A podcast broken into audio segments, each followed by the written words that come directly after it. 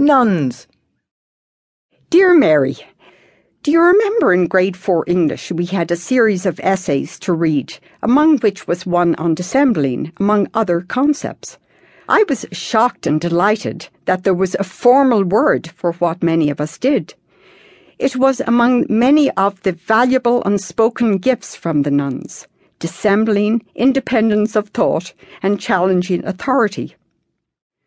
Do you remember that when we returned after the Christmas holidays, they would announce the name of the class prefect, having checked our various behaviours over the previous few months?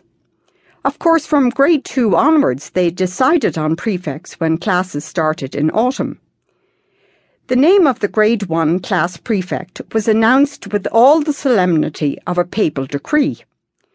I know that I hadn't given it any thought they didn't mention the anointment of prefects in any of the comics I had read before coming to the Abbey.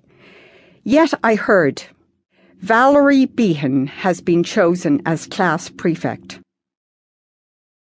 Dear Val, there weren't many ways to achieve status at the Abbey. Being good at sports was one, and we worshipped the games captain from afar, for the first few years at least. Being a prefect was another status point. After that, the only thing that made you feel special, or not, was the dormitory to which you were assigned. I doubt that the nuns lost any sleep over these assignments, but I certainly did.